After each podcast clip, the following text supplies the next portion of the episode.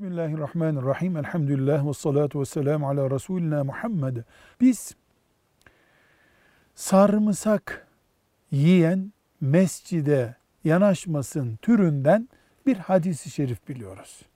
Cami Allah'ın evi, ibadet yapma yeri, sarımsak haram değil. Bunu yedik, camiye gelme sözünün anlamı nedir?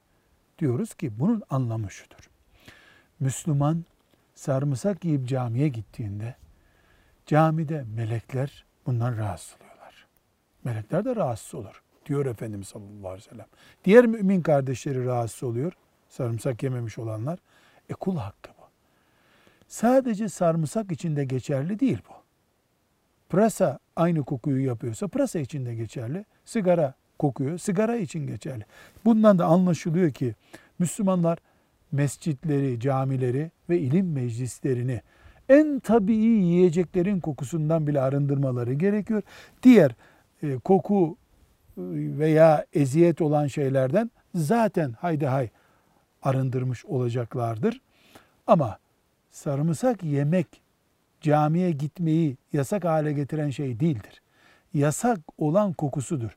Sarımsak yedik, ağzımız kokmuyorsa, yanımızdakiler rahatsız olmayacaksa bir sorun yok demektir. Camiye gidilebilir. Velhamdülillahi Rabbil Alemin.